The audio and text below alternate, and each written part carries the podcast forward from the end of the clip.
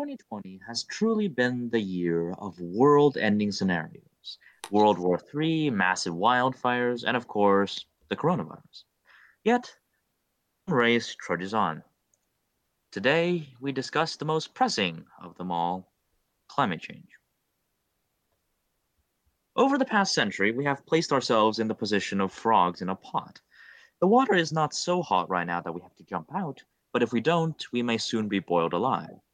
For decades, climate change has loomed large in our collective consciousness. Countless papers have been published examining its ill effects, and nearly every relevant authority is in agreement.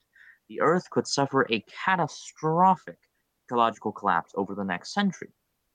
Scenarios abound for how this could occur, but the consensus is clear. If the human race does not systematically stop or reverse the damage we have dealt to the Earth, there will soon be no human race to speak of.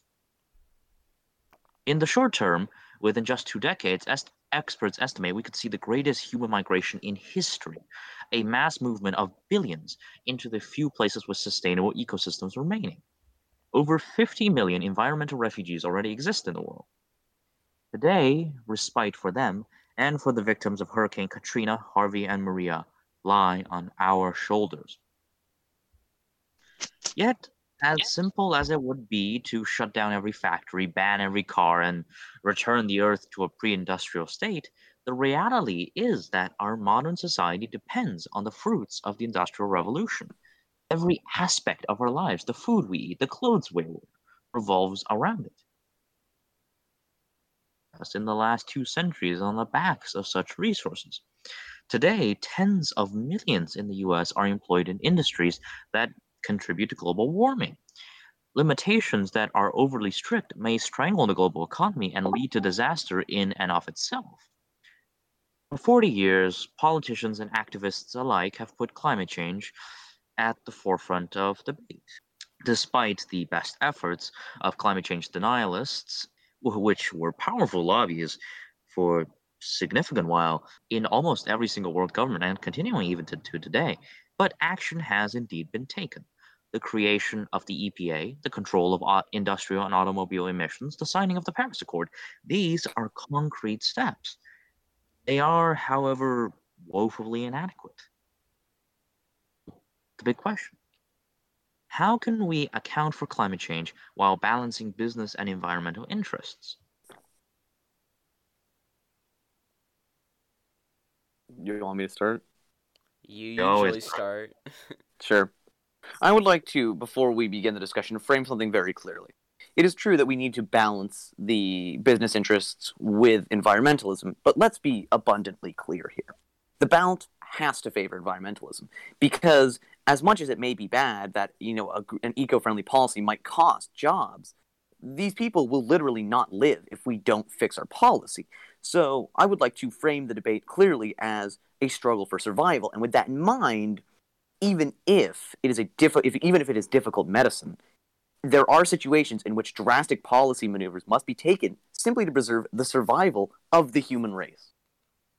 Yes, I think that when I say balance between business and environmental interests, I merely mean taking the current commercial interests of, you know, employing millions into consideration while we talk about these measures.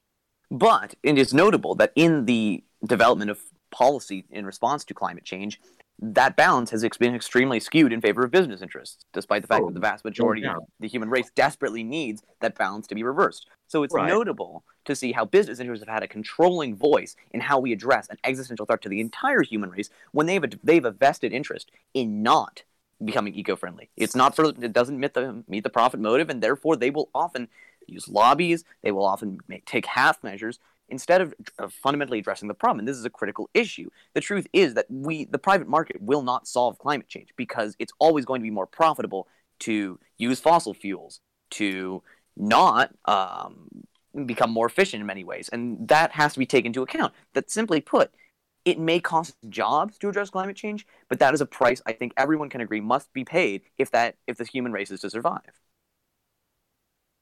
Sure, I do think that obviously corporations have had far too large a voice in discussions about climate change. But again, the interest of this discussion is to facilitate a fair and um, interesting discussion. And in order to do so, there must be at least considerations from two sides, even if one side is somewhat in the wrong. And you know what, you you two, I to some extent I do agree with you. However, we need to we need to realize that these businesses and their interests pretty much hold the livelihoods of who knows how many hundreds of thousands of individuals across the world, not just in America. And while I agree that we do need to tip the scales in favor of environmentalism in, ter- in terms of modifying our policies moving forward, I have a feeling that the needle sort of points closer to the businesses than we would really like to admit, and that we would uh, be most effective with moving forward. Because, again, a balance between environmentalism and using uh, or and keeping up business practices is necessary in order to keep the livelihoods of the majority of people on the earth uh, that work in these fields. Nice. Um, so the first thing I think we should hit on just immediately is the fact is that you know we can't just abolish private property instantly, and with that we need to work within the framework of our current existing economic situation. So I think between the carbon tax and things like incentivizing the use of green energy, uh, in using tax breaks and such to incentivize the development of green energy, we can see how the existing policy is sensible. That being said, it needs to be stepped up massively. The simple fact is that we invest far too little of our budget in fighting a monumental struggle that will decide the fate of the human race. So the idea that we spend so much on literally anything else is surprising, I think, to most people.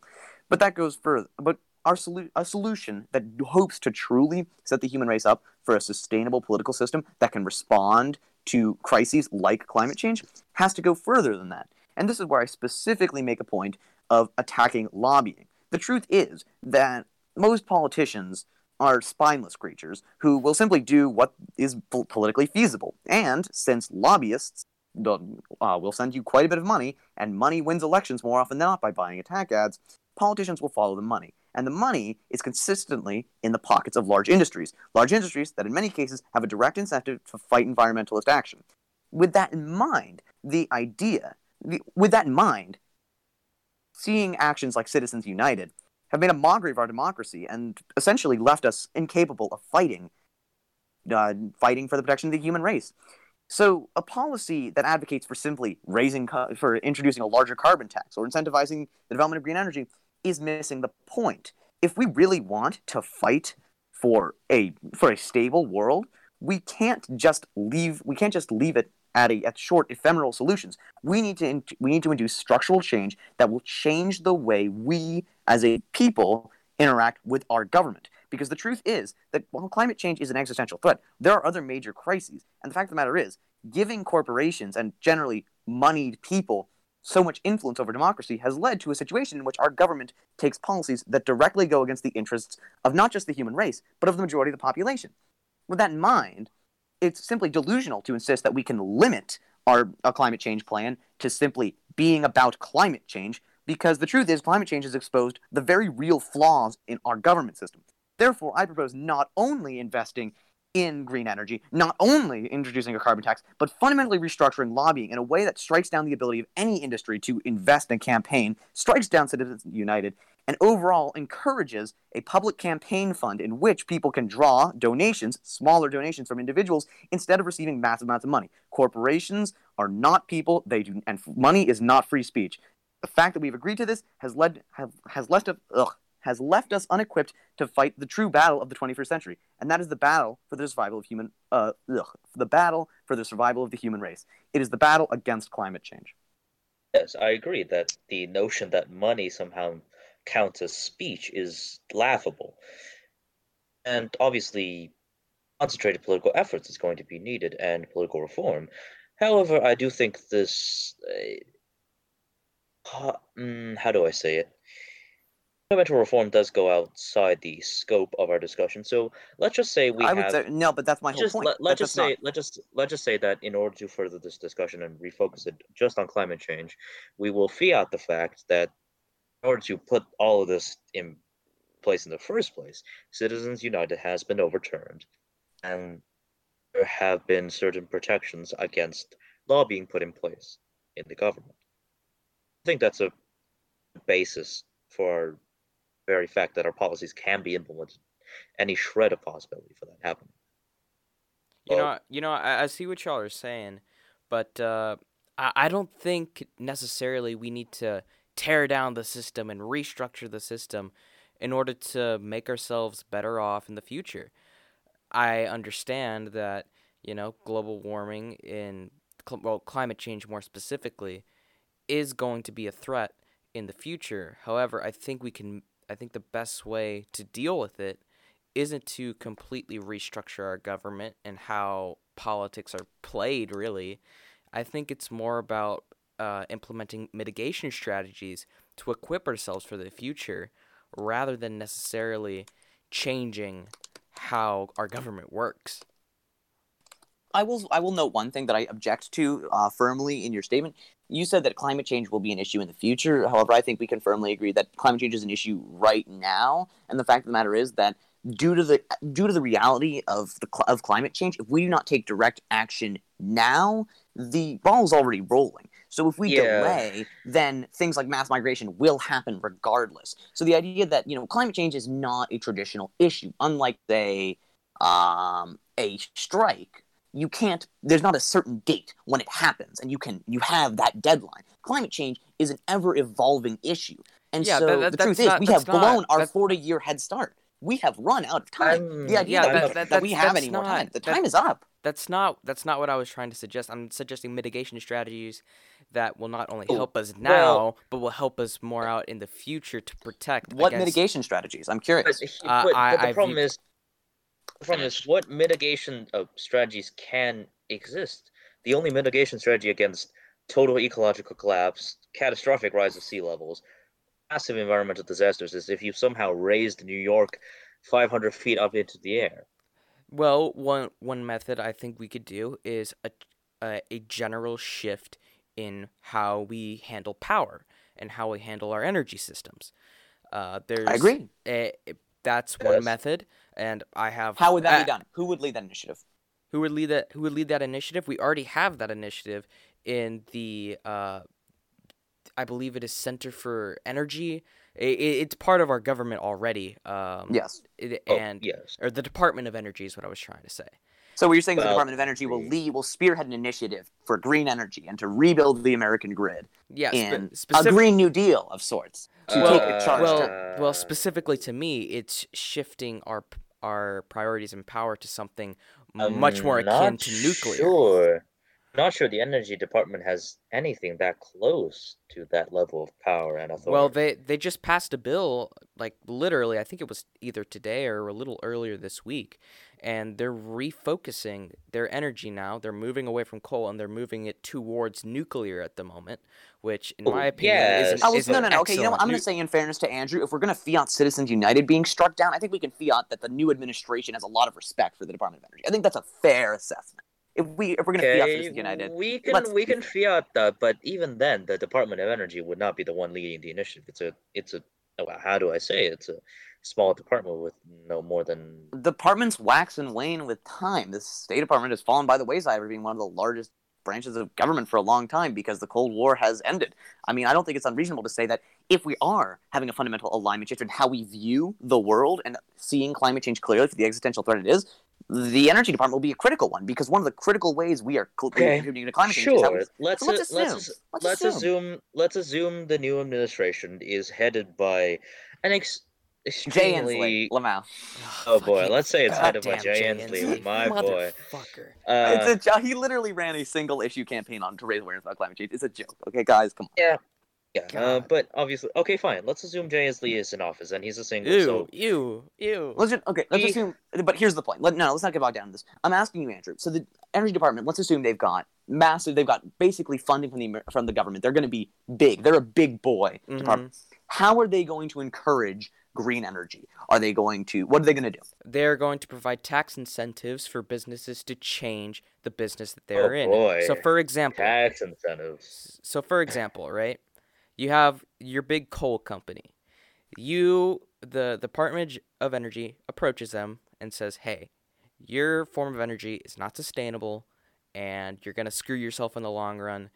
not only for us, but for yourselves if you continue in this business. Here's what we'll offer you. If you invest this certain amount of money into a new nuclear power plant and you encourage your workers to go work at that uh, at that new plant, then we'll provide these tax incentives for you so you can go and create the create the plant and actually have your workers Uh, working at the plant.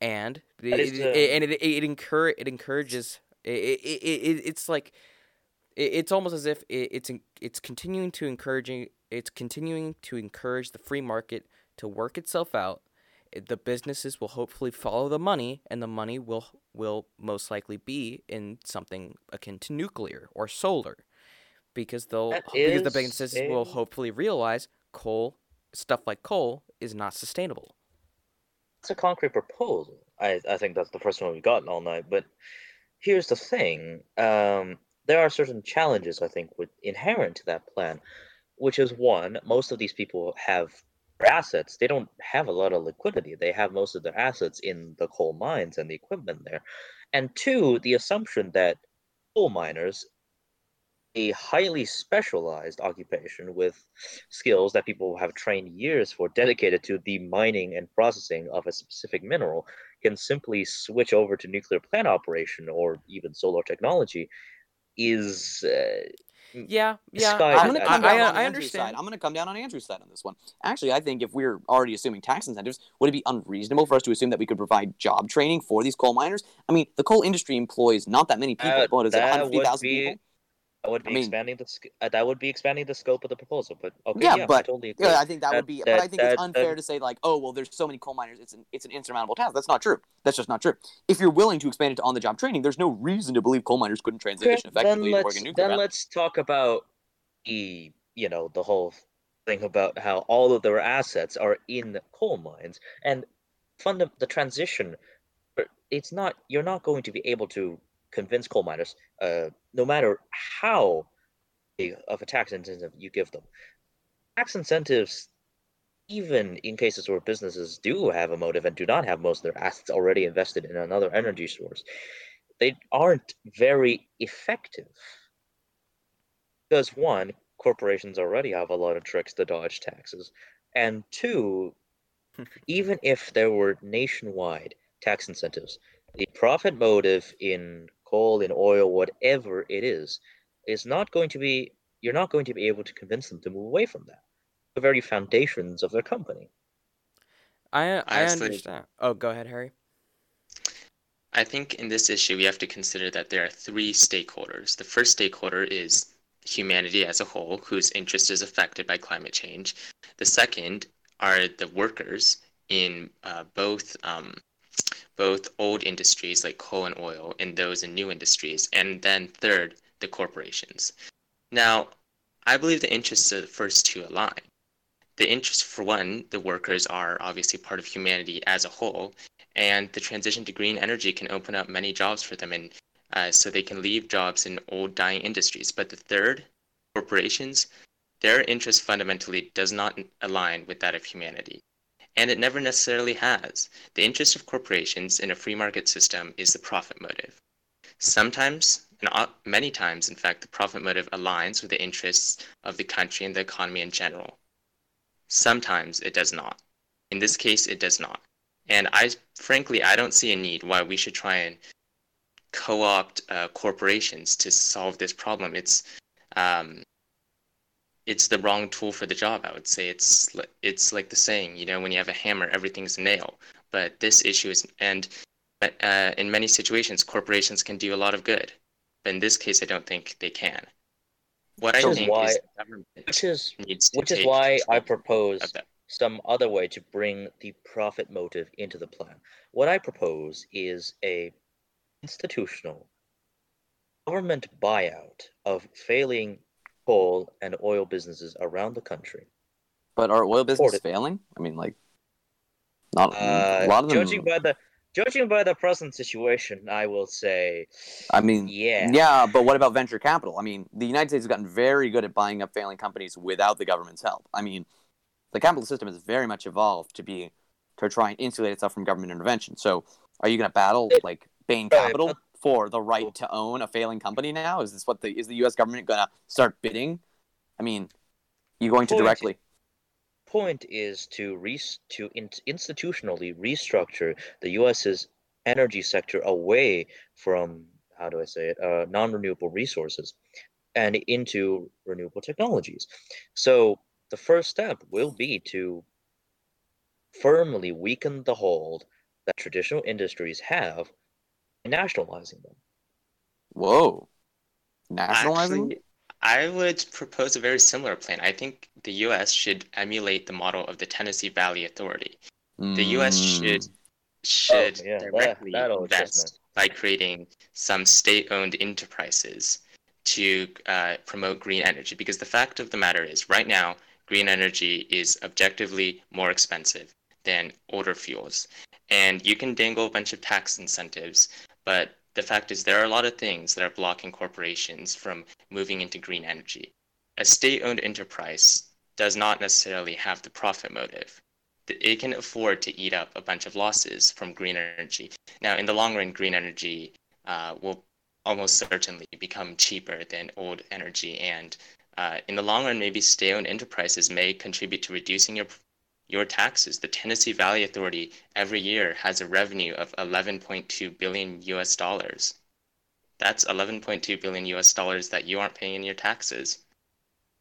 Yes, what I think me and Harry are proposing is a nationalization of pre-existing industries combined with the establishment of a new nationally owned corporation that will include a sort of NASA-esque massive R&D de- uh, department, government-funded R&D department for the furthering of green renewable technologies. If I may actually run with that, I think there's another key, uh, key benefit.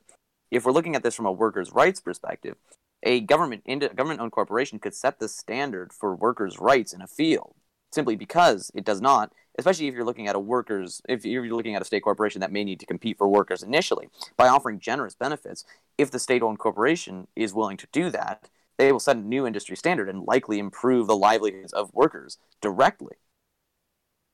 You know, I mean, I, I think- I, I, I see I see a ton of merits in y'all's plan. Uh, uh, something that I'm a little hesitant on is the nationalization of of an entire industry because to me that just leads itself into monopoly type a monopoly type of situation and it just leads to an over centralizing power from the government to just decide what benchmark of prices a certain thing is going to be uh, also, in my opinion, government almost never gets anything done, and I, I don't think I, I, I don't think a government run entire industry is going to be as efficiently run as it would have as it would be through private businesses. If I may Well, I run mean, through your first point, I would actually like to say, just real quick, that I think you make an interesting point that is not inaccurate. If we, if it's a state-owned corporation that's going to take over an industry, the gov- government will enjoy a lot more power. But I would ask you, wouldn't you rather have that power vested in a democratic institution where your vote matters than a shadowy corporation where only people who spend money get an input? I mean, don't you think it's a little disturbing that the fate of the human race is decided by people who uh, who can only have that deciding power when they have the necessary capital to buy into major companies? I don't know about you, but I'd rather have a guaranteed vote on where the where you know the future of the human race is going, having a state-owned corporation backed by the government who I vote to, who comes to power, rather than having a shadowy corporation that can do whatever its shareholders want.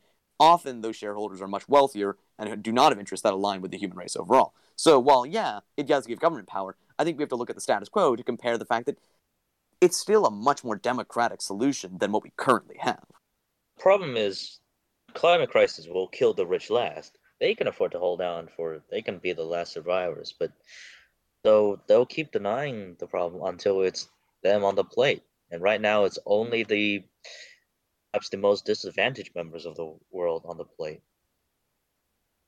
I mean, let's look at it from this perspective. The profit motive fundamentally does not align with the goals of humanity as a whole when it comes to climate change. I think we ag- agree with that. And private corporations, you can load them with a thousand regulations, you can give them a thousand tax incentives, but you can't change the fact that they are ultimately driven by the profit motive. That is why the government runs certain things. For example, the postal office. It is not in the interest of private corporations to provide last mile service, to provide unprofitable services to very isolated communities. Therefore, the U.S. Postal Service has to do that because as a government and as a government-owned corporation, they don't have the profit motive. They are willing to take losses in order to provide a public good. Same thing with education. And climate change is the same. This is a thing. This is a public good. We want the public good of averting a climate disaster. The government provides public goods when public goods uh, cannot be achieved through profit motive. And we've seen that these goods cannot be achieved through the profit motive because, you know, we haven't regulated uh, oil and gas industry sufficiently. And we've seen this is uh, why we've reached this point. So the government needs to take control here because fundamentally, why would we use the tool of a profit motive to solve an issue where the end result does not align with the profit motive? It won't work. I mean, Why not? Dylan, to, Why- to why use an analogy, if a kid breaks a cookie jar, do you give the jar back to the kid to fix? Well, why Well- why why not change what the profit motive is in the first place? But can you do that? I mean, the amount of money that it would take to override in the existing economy, override the profit motive working in favor of fossil fuels would be frankly massive. I mean, if you're willing to start cutting yeah. into the military budget, which is a considerable fiat, then maybe we can consider it. But on a certain level, you have to ask how much are you willing to defend the power of private companies? Of course, why does the, but why does the government have to bend over backward to work with these companies when these companies are blatantly uninterested in, in contributing a public good? But the problem is there are certain concerns with this plan I do have to raise. Uh, that in that sure, in a if if we assume a utopic scenario where the government is continually dedicated constantly to the development of green new technologies and this develop and this department never gets put on the wayside, then sure. But problem That's is not that's not uh, a fair that's not a fair criticism. That's like I could make that I- case against any plan. The government decides they don't want it, or new government comes to power that didn't run on a platform. No, like that's not a fair no, criticism. no, that no, applies no, to no, any what- policy. what I'm saying is that uh, there, it's not that they remove it. It's that we have seen time and time again that the passing of certain legislation is mostly for political gain and expediency, and lasting. And the problem with government is that it can do things in scale, but as long as, but as soon as it loses the political will to do it, the project just falls by the wayside. Right, but if we compare, I- say, NASA, I mean, like they NASA's funding got massively depleted, but there's a critical difference. This is literally an existential threat. Climate change is always on people's minds, and as it gets worse, it will become a larger political issue. So I think it would always be politically expedient as climate change gets climate change gets worse to continue to invest in organizations that specifically fight climate change. They designed this plan as a temporary restructuring of the entire U.S. energy sector. It is a for a period, extended period, for however as long as it takes to make green energy more commercially viable than other sources of energy. In that period, the U.S. government will nationalize all the energy sector. It will launch a massive R&D department dedicated to entirely to the pursuit of renewable energy technology. And then when a when the Department of Energy or relevant authorities decide that it is time to, you know, release this back into the private market, then the US government will make all of its patents freely available. And of, and obviously the companies will either be restructured into new renewable energy technologies or dissolved into it is a nanny program until renewable energy can stand on its own. Is I, I don't intend for this to be continual policy as long as climate change is a persistent issue because climate change, even with these extensive stopgap measures, it's going to affect us nonetheless. It's meant to reconfigure the entire profit motive of the energy industry, not permanently nationalize it.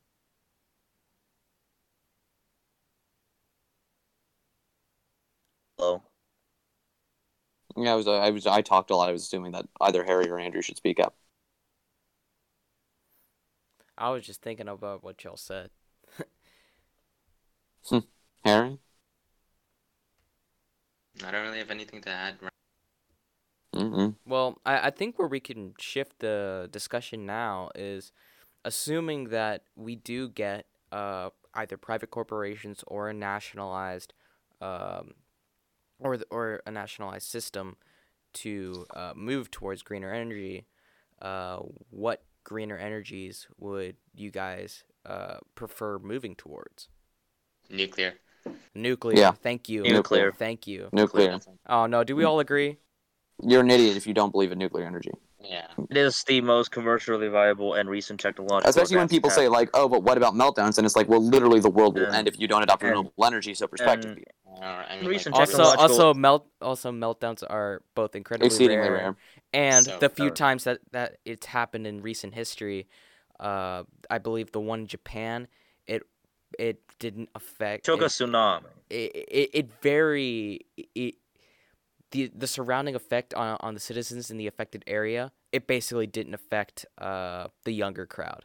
It Right, it. One, I mean, there is Chernobyl though. I mean, like that's that's kind But of. I mean, worst case scenario. Chernobyl. Right, but Chernobyl's a bit of an Chernobyl was because- outlier. Oh, it's an Cher- outlier, Chernobyl, absolutely. didn't- Cherno- safely Chernobyl was both a very ancient, an ancient in terms of technological progress model of nuclear reactor, and also it was poorly managed. Well, to use your own argument against you, Jason, what if the policy falls by the wayside? Well, Yeah. whereas I mean, but- I mean, can't- I mean, but- guys, do we? Uh, recent- but- That's the thing. tech- you, you can use but- that's the that's like that's like a skeleton key for any argument because you're like any important policy. What if government doesn't follow through? Then obviously go bad. I'm just, well, I'm it's just an important point. concern. We should design we should design policies that they could last through regime changes. I mean, That doesn't. Ha- how can that occur? How do we plan a policy? Unless if you build your it entire policy on Constitution. The fun- fundament, uh, the cent- centerpieces of the New Deal have lasted for almost what seventy years now. Well, those that the 80. Republicans did not immediately worked, succeed and in tearing popular. down. Yeah, I mean, yes, they did not immediately succeed, and they did not succeed.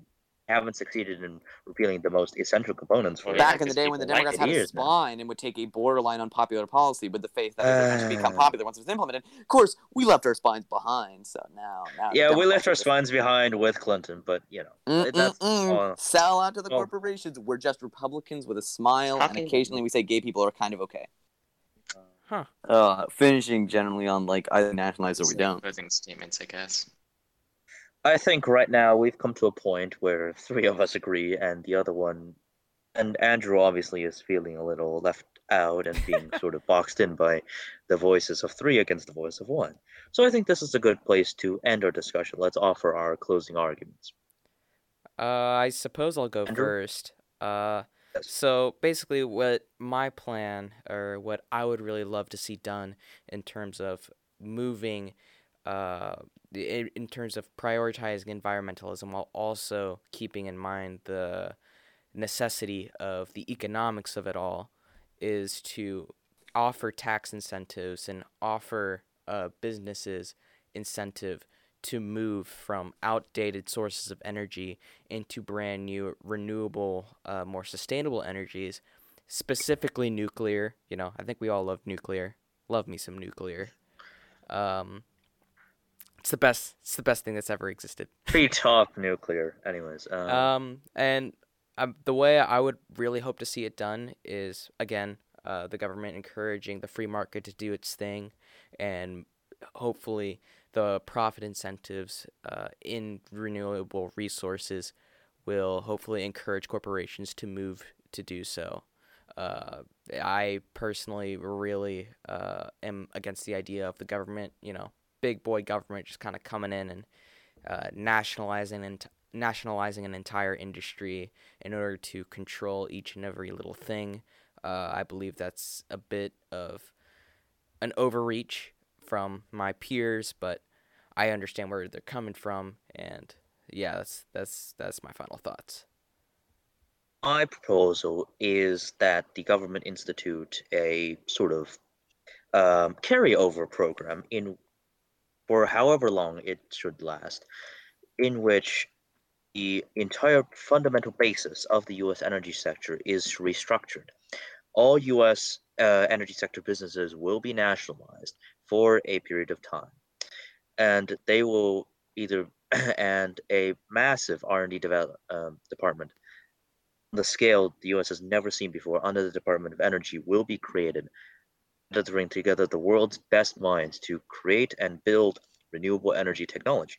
When the Commission or the Department of Energy itself has decided that yes, the these fruits of their labor has become commercially viable and could potentially overtake any other traditional sources of energy, it will release every single patent that it has developed, and it will either consolidate the very uh, the myriad of independent companies it will have under its control into a companies dedicated to green energy, or it will simply dissolve them all.